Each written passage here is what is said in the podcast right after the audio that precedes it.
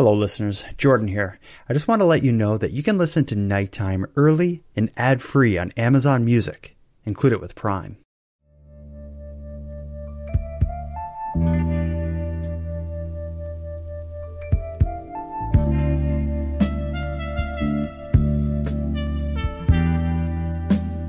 Welcome to UFOs Above Canada, a nighttime podcast series exploring the people, the events, and the concepts that surround the Canadian UFO experience.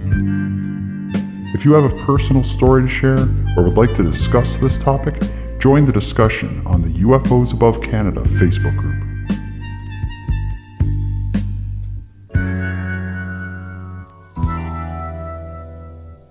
Welcome back to UFOs Above Canada, an ongoing nighttime series exploring a phenomenon that's ridiculed almost as often as it's misunderstood. So far in this series, we've dedicated time to better understanding those strange lights in the sky. We did that with a trilogy of episodes asking the questions what are UFOs, what aren't UFOs, and why should we care about them? Next, the narrative of the series and my then five year old son's life was turned completely upside down when one of the very objects we had been considering made a cameo appearance during a Bonaparte family trip to Dairy Queen. This event led to an episode outlining the process of reporting a UFO event. And from there, in the last episode of the series, we took a closer look at the Mutual UFO Network, or MUFON, which is the international UFO group who investigated my son's encounter. And now, here we are.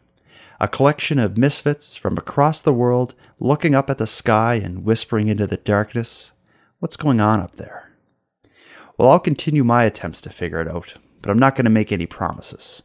People much smarter than me have lost their minds after taking on this same task. Some of them in their parents' basement, some in homemade spaceships in their backyards, and yes, some of them have even held senior positions in the Canadian government. And that brings me to the topic of tonight's episode.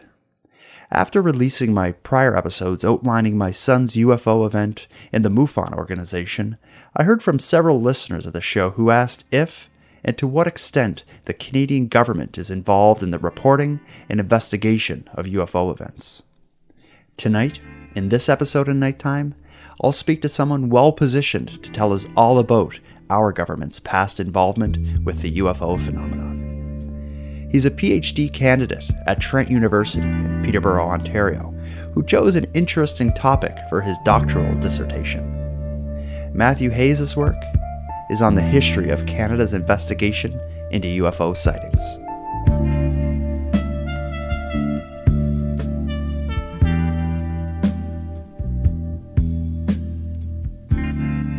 I first learned of Matthew Hayes' work as a result of a past CBC radio appearance he made alongside friend of the show, Chris Rutkowski. In the program, which made a case for Cold War anxieties providing the fuel to many historic UFO reports, Matthew Hayes outlined his years of work obtaining and analyzing near endless Canadian government documents related to the UFO phenomenon. Immediately, I knew he would be someone listeners of Nighttime should hear from. But more than that, I wanted to know what he found while poring over those probably heavily redacted documents. But to make a long story short, I reached out to him, and he was up for telling us all about Canada's involvement in the UFO mystery.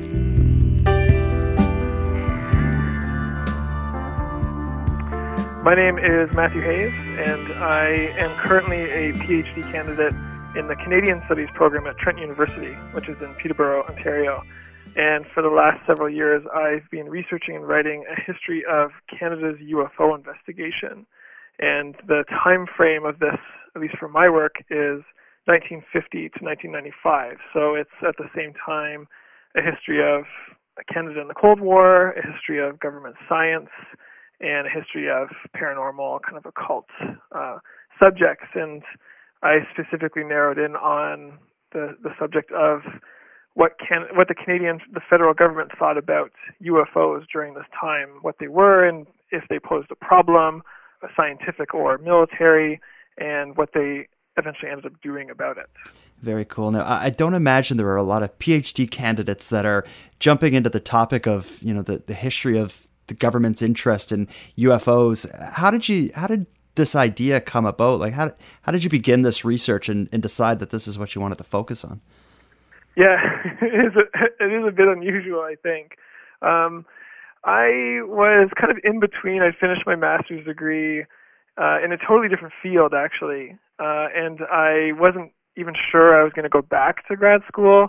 I wasn't actually that keen on it, and I've just always just I think like a lot of people just being idly interested in UFOs and Sasquatch and the paranormal and just things that we just things that seem some uh, the sense that things might be there but we're not totally sure what they are or if they're real at all. And so uh I think just late one night I was just on Google looking up just random stuff and I came across this uh online this virtual exhibition that the National Archives in Canada had put together years ago and it was kind of in this archived state and it was all about these UFO documents that the that the federal government had collected over these years.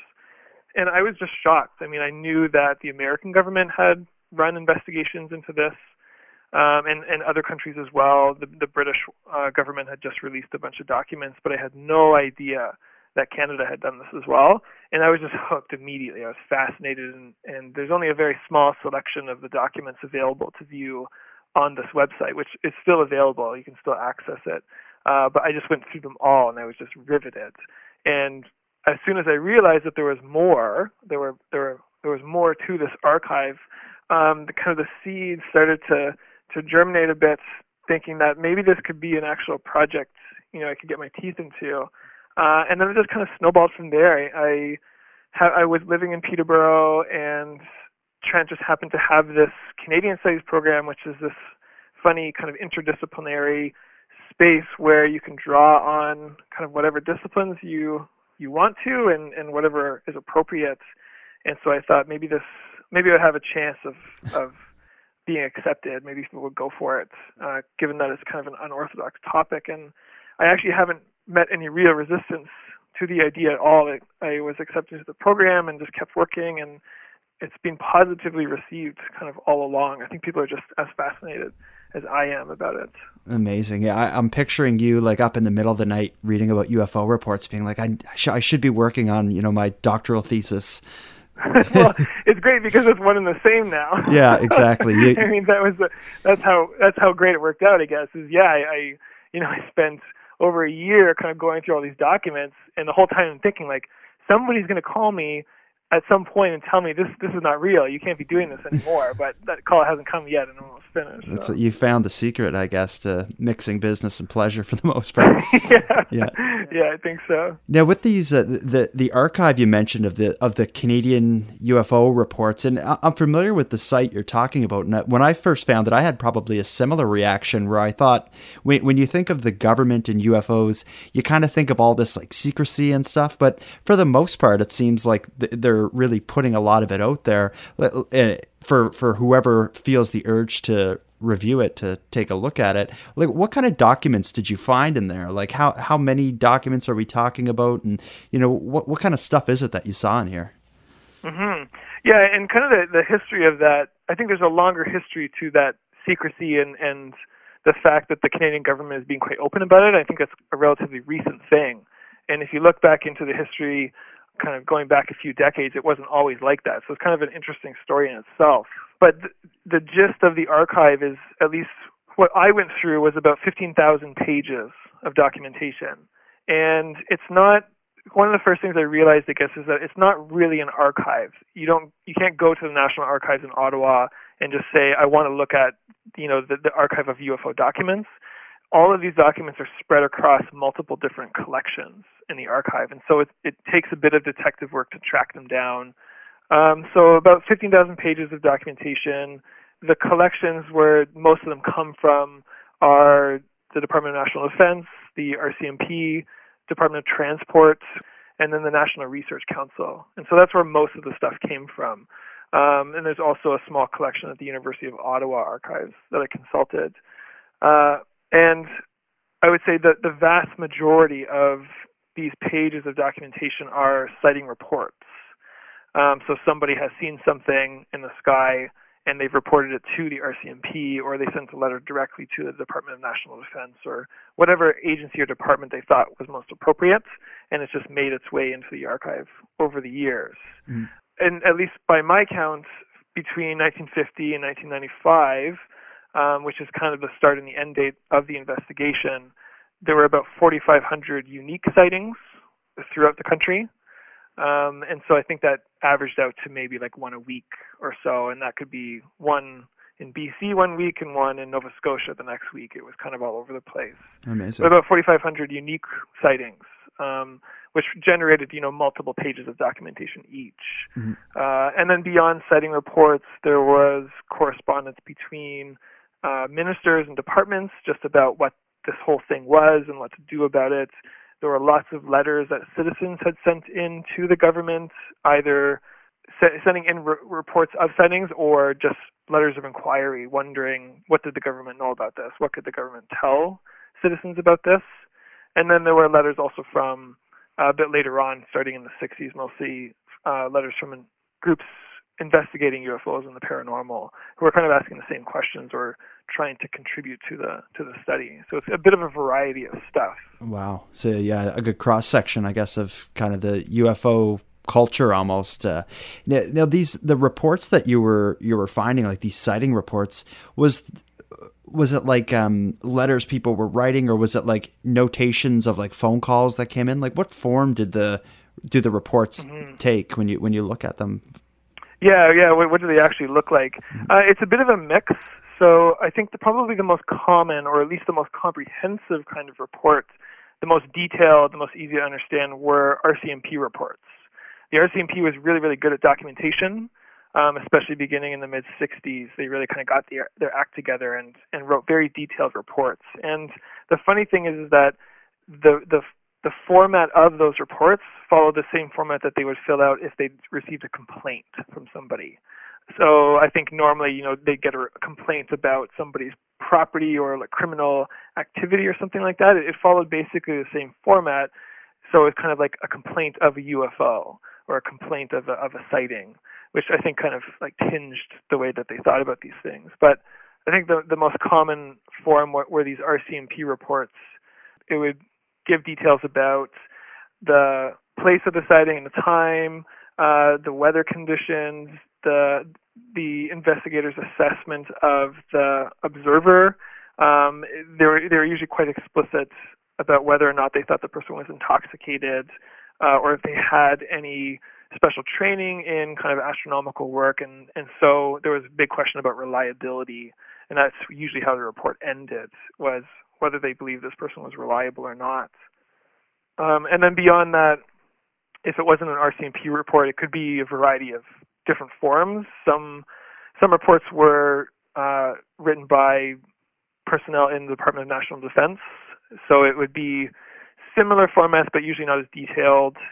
Um, there were a lot of telex messages between agencies, so kind of like teletype, um, really basic like electronic submissions back and forth, and that would usually just be bare bones listing uh, relevant details of the sighting and not going into too much narrative about it.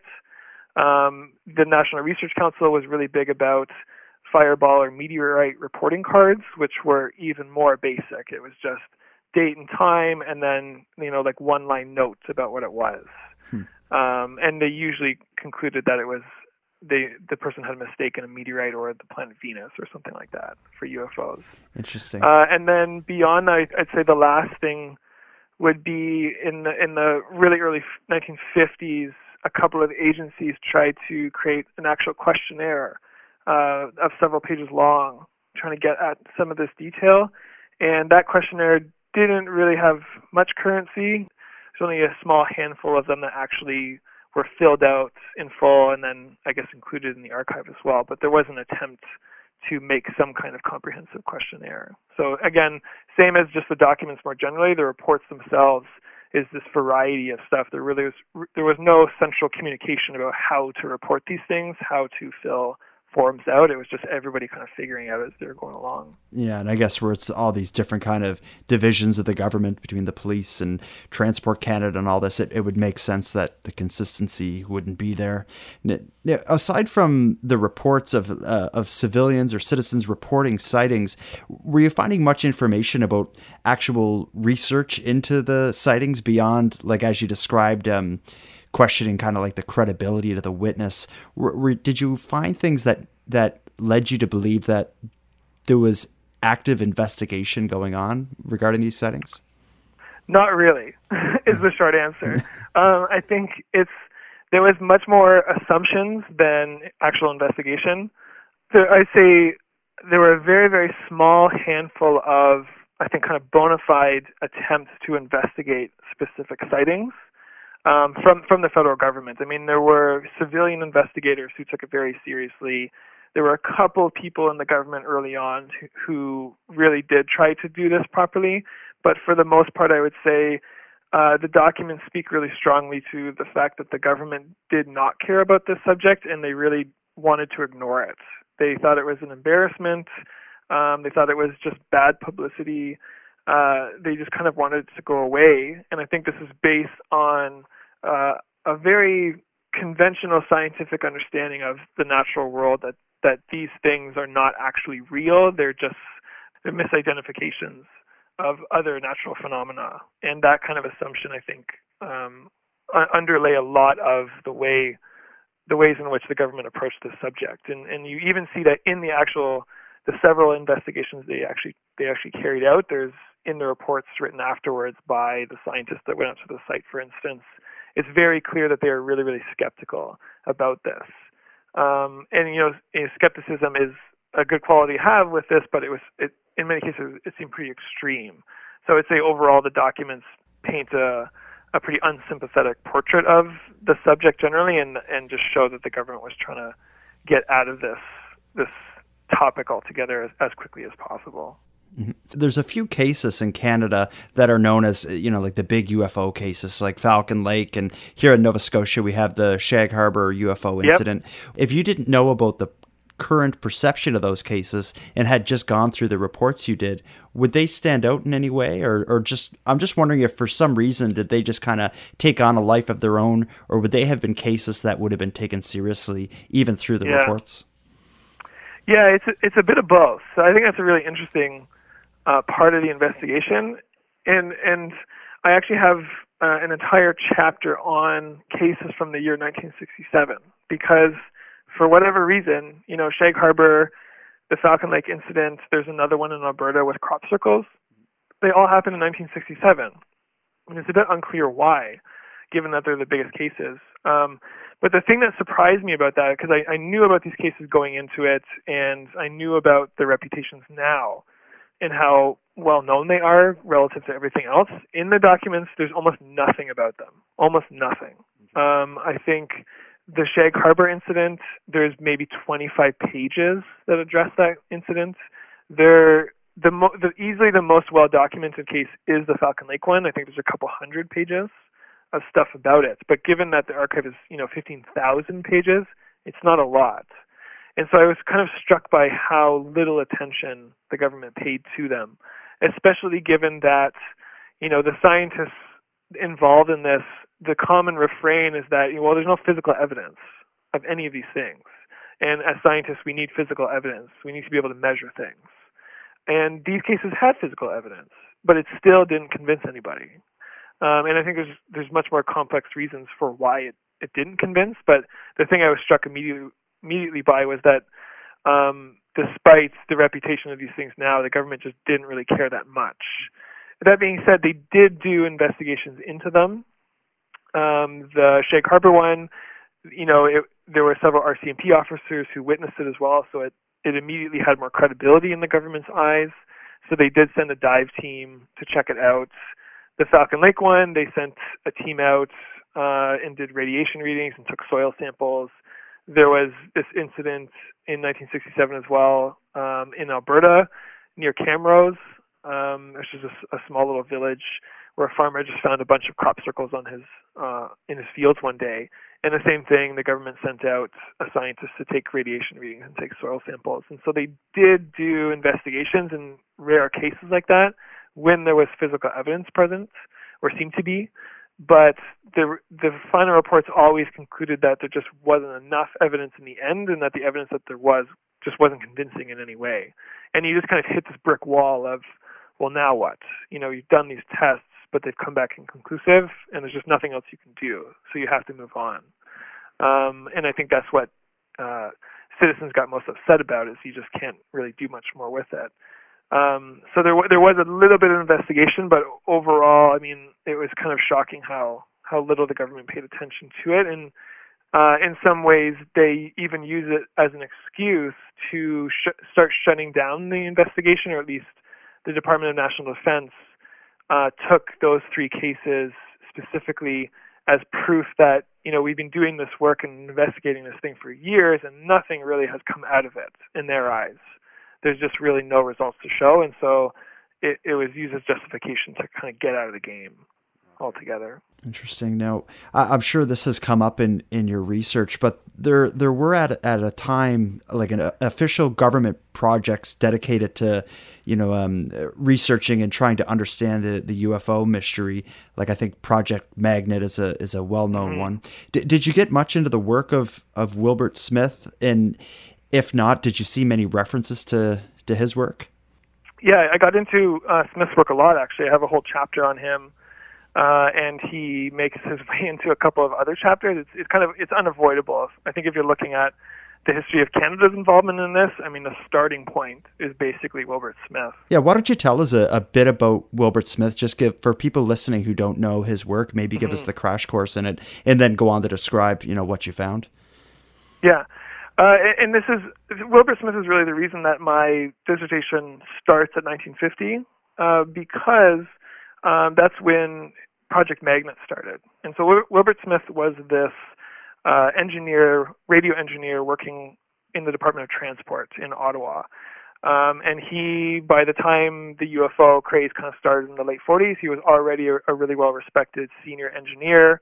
Um, he just really knew his stuff. He was very technically adept, and I think the Department of Transport really recognized his skills, and he was eventually promoted several times and kind of became a superintendent down the line. And so he he was this guy who who knew his stuff, and then just became fascinated in the UFO question. I think in the same way that many other people did, he just read about it in the papers. And being an engineer, I think he just started to think about, you know, if these craft are real, if these flying saucers are actually real, how how are they real? How would they actually operate?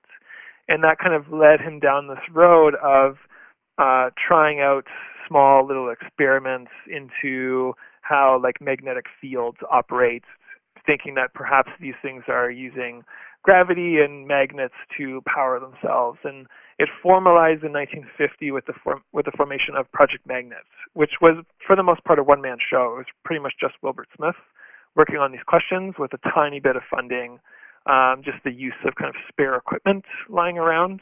And there were other people that kind of came in, came out of the project on a part-time or casual basis.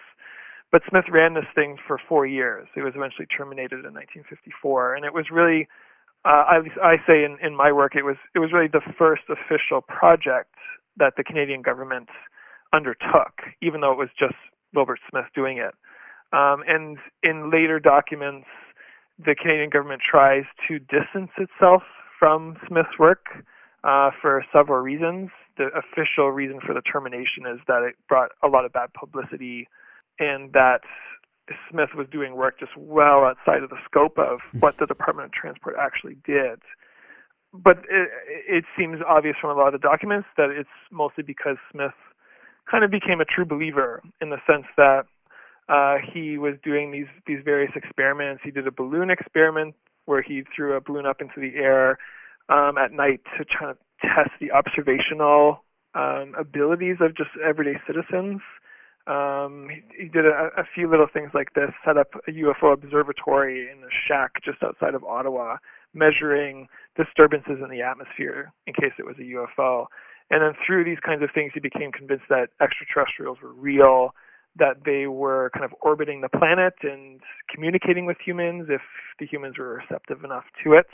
He started uh, associating with mediums, people channeling extraterrestrial intelligences, holding meetings um, in his basement in his home in the suburbs, which became a fl- uh, one of Canada's first uh, flying saucer clubs.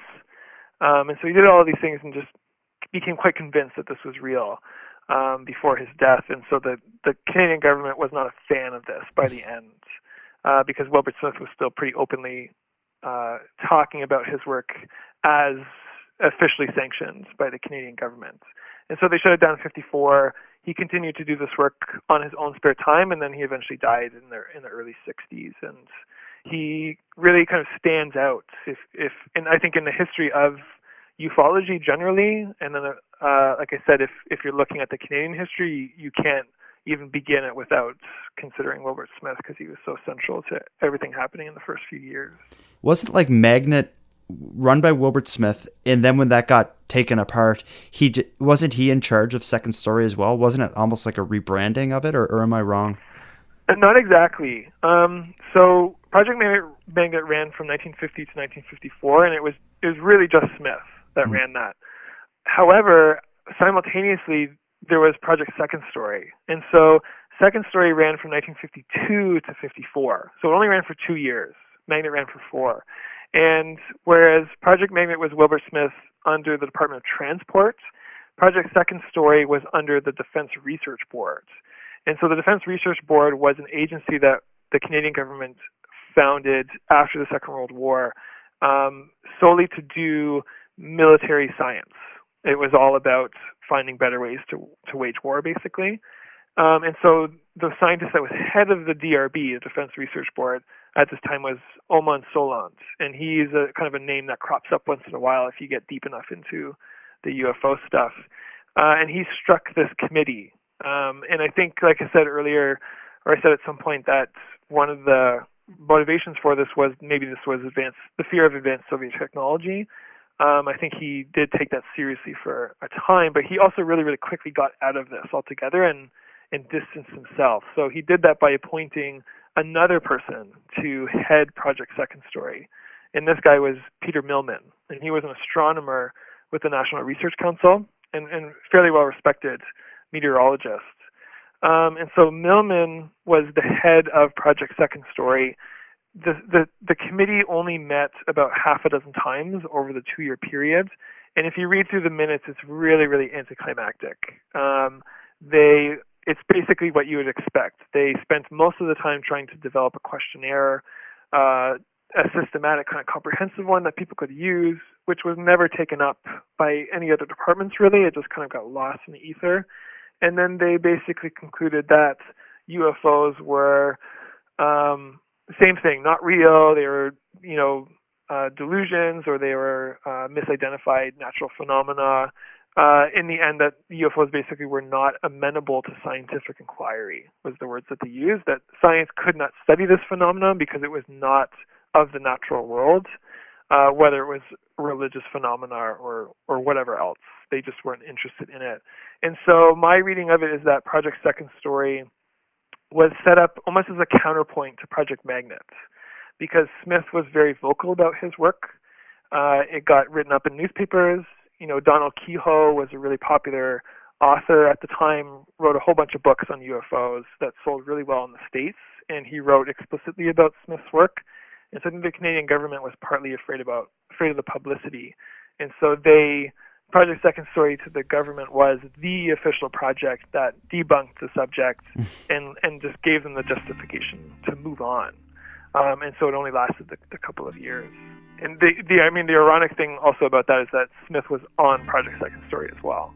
Oh wow! And so I think that's why they get conflated is that Smith ran Magnet, but he was basically the expert on UFOs by that point in the Canadian government because he was the only person working on it, and so he was on the committee anyway. But you see in the minutes the conflict that especially Millman and Smith there was a bit of a not necessarily a rivalry, but they were they were they clearly had very different opinions about the subject.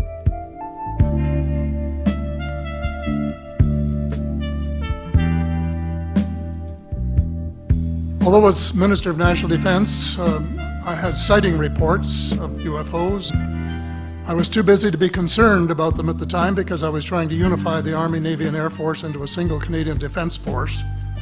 So um, this was not high on my agenda. But it, about 10 years ago, I started getting interested due to a young man from Ottawa sending me material on the subject. It took me a while to get around to reading it, but I took it for my summer reading in 2005 and was really impressed with what was contained in it. And what I thought to myself is there are huge issues here, and people of the world have a right to know. I accept the invitation to speak to a symposium at the University of Toronto, and uh, I said, UFOs are as real as the airplanes flying overhead. That gave me the dubious distinction of being the first person of cabinet rank in the G8 group of countries uh, to say so unequivocally.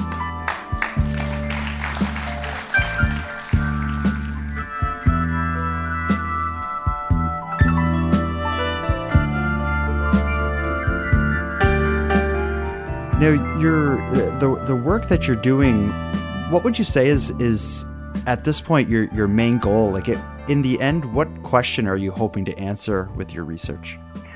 Well, I mean, I now that I'm I'm almost finished, um, and so I I'm pretty confident that I kind of answered my original questions, which were pretty pretty broad. I think at the beginning, it was it was really motivated by this question of why did the government do this at all? It was kind of baffling to me. It, it for some reason it makes more sense to think that the American government would do this, and maybe the British government, but it just seemed odd that the Canadian government would get involved in this topic at all. And so it was really a question of, you know, why Canada? Why did they do this? And so I've drawn much broader conclusions about this. I've I've written this history of the UFO investigation, and you know, all the way through, it's about people trying to figure out what UFOs are. But in many ways, it has almost has nothing to do with UFOs because the, the broader conclusions I'm drawing are about the relationship between the government or the state and Canadian citizens during this period. I see UFOs as as kind of one example among others of how the state wanted Canadian citizens to behave, how they wanted them to kind of acquiesce to the government's authority and expertise. Um, I think this is often about kind of trust between the government and citizens, whether the citizens can trust the government's intentions that, or that they have citizens' best intentions at heart, um, or if the government is maybe hiding things, which is what many citizens thought was the case. And especially as you get into the 60s and after things like um, JFK's assassination and then even Watergate later on, there's all these kind of events happening uh, in in broader spheres that sow distrust in citizens about the government and, and what kind of civil servants are doing behind these closed doors. And the UFO thing just fits in with all that. And so I think it kind of dovetails with much broader concerns about what is what is the relationship what is the relationship and what should the relationship be between the government and, and citizens and why do for instance Canadian scientists during the 50s and 60s get so frustrated that Canadian citizens just don't seem to get it in their words that clearly UFOs are not real they're just misidentifications or people are delusional. Why aren't they getting with the program and just being more scientifically minded? And throughout your your research and reading these fifteen thousand plus documents, did did you ever find information that led you to think that the government had some concern for the safety of its people, be it due to you know like a meteorite falling to the earth or foreign spies coming or something? Like was there ever anything you came across that they seemed to really take serious? I think that the canadian government at the very beginning in the late 40s and early 50s did take seriously the idea that potentially ufos were advanced soviet technology and that this could be uh, Soviet spies coming over, or this this could be a, a threat to national security. So I think that is um, confident in saying that that is one of the initial reasons why they they did take this seriously, if only for a very brief time. But almost as quickly, they decided that that just wasn't the case, and it's a bit unclear why they came to that conclusion because they didn't really do any serious study into you know, whether the Soviets could have this technology. I think they just assumed that it was just so advanced and so unbelievable that it just couldn't be real. And then they decide perhaps this is of scientific interest. So let's it come it, it comes up, you know, at first in meetings of military personnel and then they quickly kind of punt it over to the scientists and say, you know, take a look at this and see what you make of it. Let us know if anything comes of it. And the scientists are even less eager to look at this at all, um, and they don't they don't really care as much about national security concerns. They're just concerned about carrying on with their scientific work. So at the very beginning, there's a bit of a sense that the government is taking this seriously as national security stuff, but it very quickly disappears. But the interesting thing for me is that that doesn't mean that citizens share the same views. And you see letters in the 50s and the 60s and beyond from people who are who seem to be genuinely concerned that this might be a threat in, in some way and they are perplexed and outraged many times when they send a letter to the government saying that they've seen something and saying, you know, I, I just wanted you to know this in case this is of concern. And the government comes back and and sometimes mocks them quite openly or or very or kind of passively. It, it's clear in some letters that the government doesn't have much patience for this, and I think citizens are surprised by that. And there's this it just becomes this big source of conflict between the government and, and just people kind of on the ground who have sincere concerns about what this is. Mm-hmm.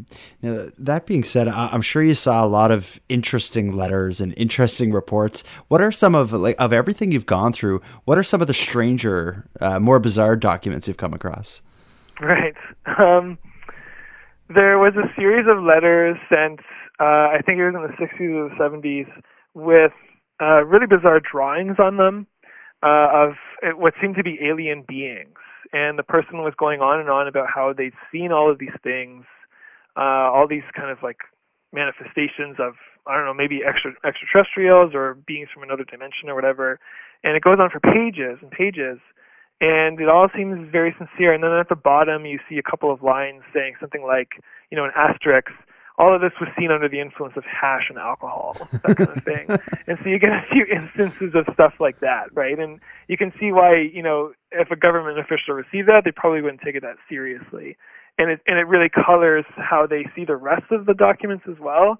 Um, that you kind of get like one or two letters like that, and they they tend to dismiss the whole lot. And I mean, there were other ones. There there was um, a letter from the early 90s, just before the investigation finally finished, uh, or b- before it was closed down, from a mother who was really concerned because she thought that her son had been abducted by aliens.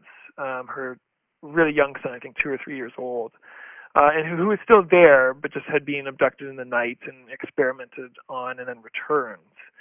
And again, the government didn't really take it that seriously. The woman said that her son had told her that these aliens had kind of operated on him in the, the kind of the classic fashion and left marks, but when they did an examination at the doctors, there were no marks at all, and so there was no physical evidence to take it seriously, at least in the government's mind. Um, and then I think probably the other one that stands out was, and I was I was really pleased to see this in a funny way that there was a letter from a Trent University professor from the math department from the in the 80s, and the name was redacted. I don't know who it was, um, and they and it, this wasn't an unusual claim. There's a, a, few other letters like this, but they claimed to discover new laws of physics that Einstein had gotten it wrong. That you know the speed of light was variable and not fixed, which would allow for interstellar travel and basically trying to lay out proofs for how and why uh, aliens might actually be here. And this professor just thought sending this letter to the Department of National Defense was the most logical thing for this, and I assume it was just dismissed outright and just kind of filed away like everything else. So there's a bit of a, a variety of stuff like that. Yeah. Yeah. Now, now, given how much time you spent on this, after you present your thesis, what do you plan to do with all this knowledge? Like, you can't just shut off your, you know, your years of UFO research. What are you going to do with this? Yeah, I can never forget this stuff now. um, yeah, so I, I have a few months left in my program before I defend the dissertation, and then the plan in the short term anyway is that I will revise this and publish it as a book because I just I kind of want I want people to uh, have access to this research. You know, I've been working on it for years, and it'd be great if people can read it and and enjoy it in whatever way. Uh, and then I'm I'm not totally sure where to go from here, just because I've done this project. I've looked at UFOs in in kind of as broad and comprehensive a way as I can. So I've tried to look at the entire investigation as a whole. And so I think maybe what I'll do is try to delve into some more specific aspects of it. Um, I've had in mind for a while to write a biography of Wilbert Smith, just because there's so much material there, and he was such an interesting guy. Uh, and there's been a bit of work on him, but nothing that comprehensive.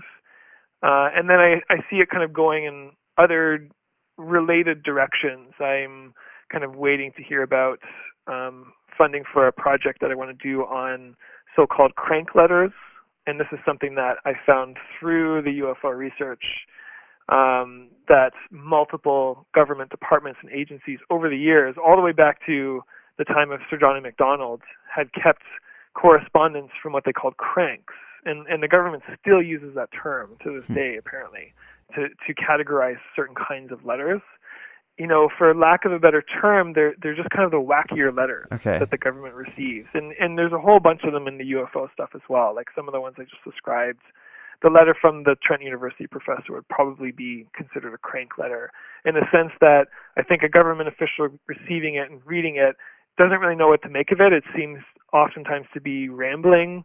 Um, that's unrelated to the work that they do in that office.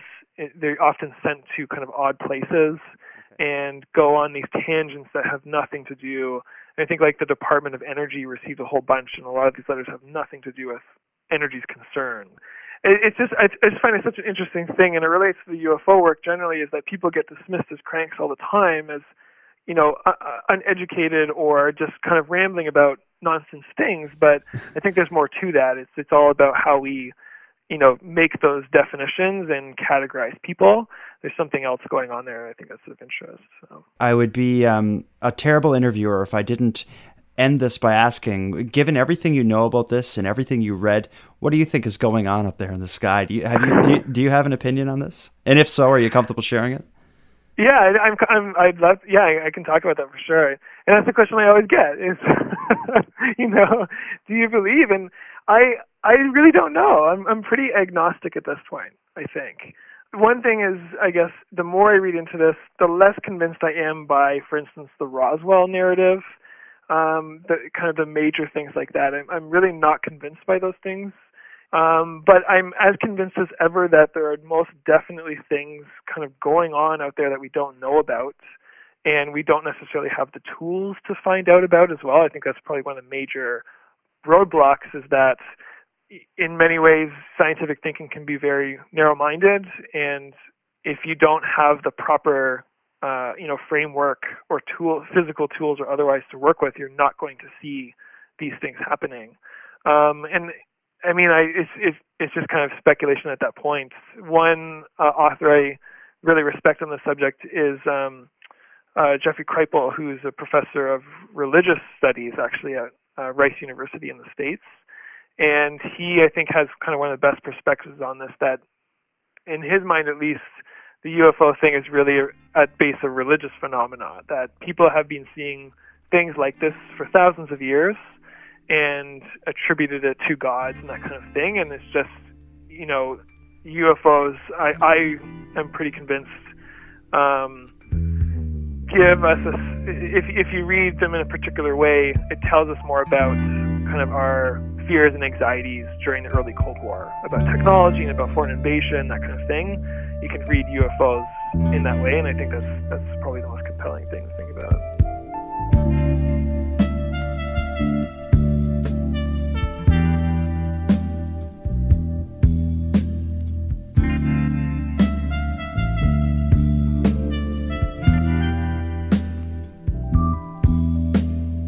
Much like all other pieces of the UFO subculture, the Canadian government's involvement in the phenomenon is also nuanced and a bit complicated. I found it interesting that so much of their interest seemed to begin with correspondence and other encouragement from Canadians who are interested in this topic. There are certainly passionate believers out there, and if you're one of them, I salute you. And with that, we'll end this episode of Nighttime. A huge thanks to Matthew Hayes of Trent University for taking the time to share his amazing work with us. Matthew, if and when you release your book, I'll be among the first to buy a copy, and I'd love to have you back on the show then to talk about it. I'd also like to thank anyone who's listening. Without you, I'd have no excuse to spend all my free time looking into this show's topics. To pass the time, without you, I guess I'd have to watch TV. If you want more nighttime, please check out the Patreon group. It's a dollar a month. It allows you to support the show as well as gain access to the supporter exclusive feed, which provides ad free, early releases of episodes in addition to prior episodes no longer available on this free feed. You can join by visiting patreon.com slash nighttime podcast. I'd like to thank the current patrons of the show and welcome the newest members of the group. James in Laval, Quebec, Carol and Jennifer P., I sincerely appreciate the support you showed Nighttime. For anyone else who'd like to support the show but can't help financially, you can give me a big hand by telling your friends about me and leaving a positive review on Apple Podcasts or whichever equivalent you use. If any of you listening want to stay up to date with my activities, both on and off the show, you can follow me on Facebook, Twitter, and Instagram. I use the handle at NighttimePod. If you have any story ideas or want to provide feedback on the show, I'd love to hear from you at nighttimepodcast at gmail.com, or you can always send me a voice message from the contact section of my website, nighttimepodcast.com.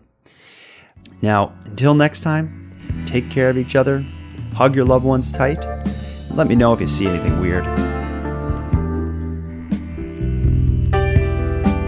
The Nighttime Podcast is written, hosted, and produced by Jordan Bonaparte. Copyright Jordan Bonaparte.